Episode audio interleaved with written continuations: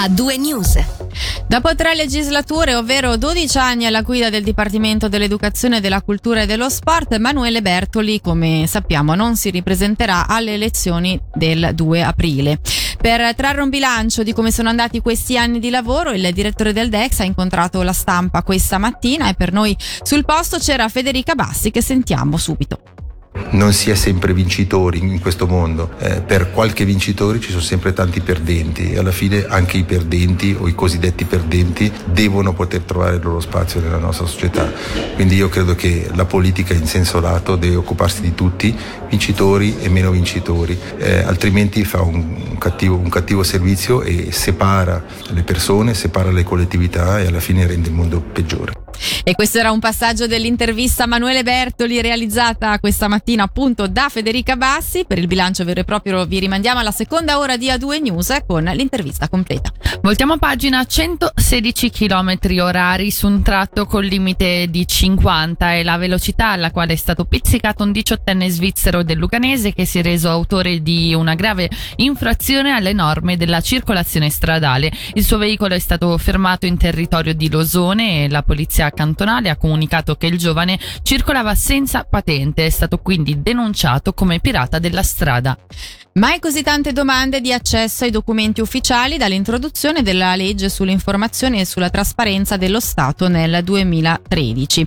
Eh, nel 2022 sono state presentate 250 richieste, accolte nel 90% dei casi. I comuni sono stati più sollecitati per richieste relative all'ambito edilizio. Ci dice eh, di più su questa legge il responsabile della legislazione e della trasparenza Filippo Santellocco. Questa legge da una parte ribadisce il dovere per le autorità di informare in maniera attiva i cittadini, dall'altra, ed è questa la vera novità di questa legge, è stata l'introduzione del diritto per ogni persona di accedere ai documenti ufficiali senza dover motivare la richiesta. Basta inviare all'autorità che detiene il documento una semplice domanda, anche tramite posta elettronica, rapporti, progetti lettere, preavvisi, contratti, viene superato il tradizionale concetto di documenti interni o segreti. Esistono anche alcuni casi nei quali i documenti non, non sono accessibili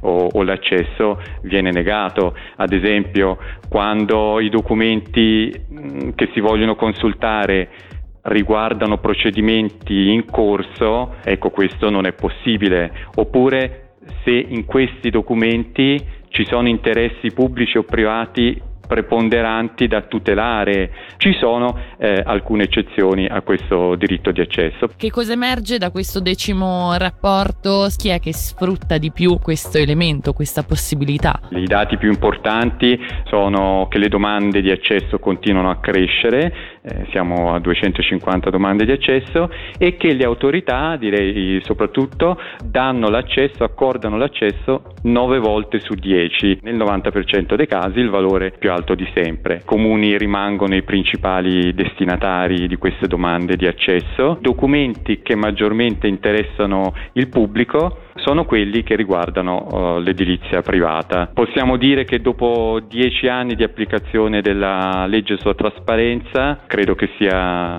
sempre più conosciuta e che fornisca il suo contributo a rendere i processi amministrativi più trasparenti e a migliorare il controllo popolare sulle autorità.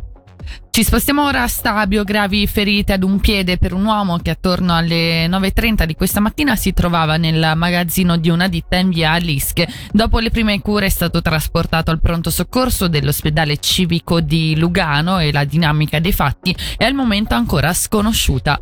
E andiamo fi- infine a Locarno, domani al Palacinema si terranno le porte aperte del CISA, il Conservatorio Internazionale delle Scienze Audiovisive. A partire dalle 10 lo staff della scuola specializzata specializzata superiore di film presenterà i percorsi formativi con anche la proiezione di cortometraggi realizzati dagli studenti. Seguirà una visita della sede. Michele Sedilini ha parlato con il direttore del CISA, Marco Poloni.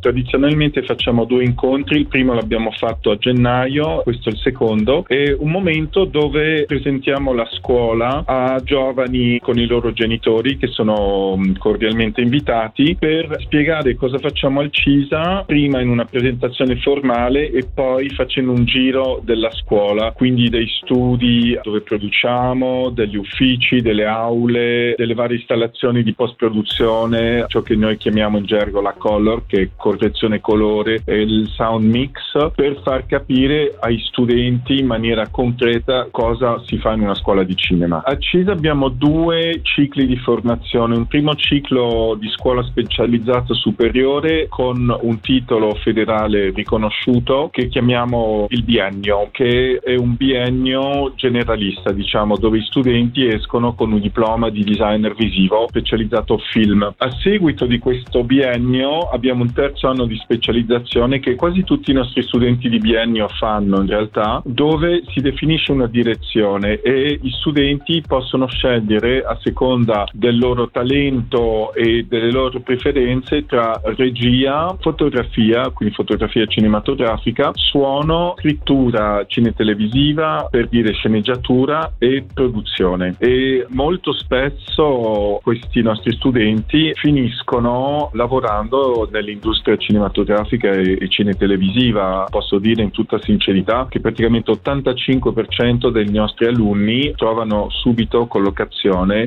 sia alla RSI eh, sia in studi di produzione cinematografica sul territorio sia in Italia. A volte prendiamo anche un ex studente come stagista e studiando con noi ovviamente i ragazzi, le ragazze creano un network di contatti che facilita la loro inserzione immediata nel mondo del lavoro e anche dopo. Con le porte aperte del CISA domani finisce qui questo appuntamento con la cronaca regionale. Ora ci ascoltiamo Elodie con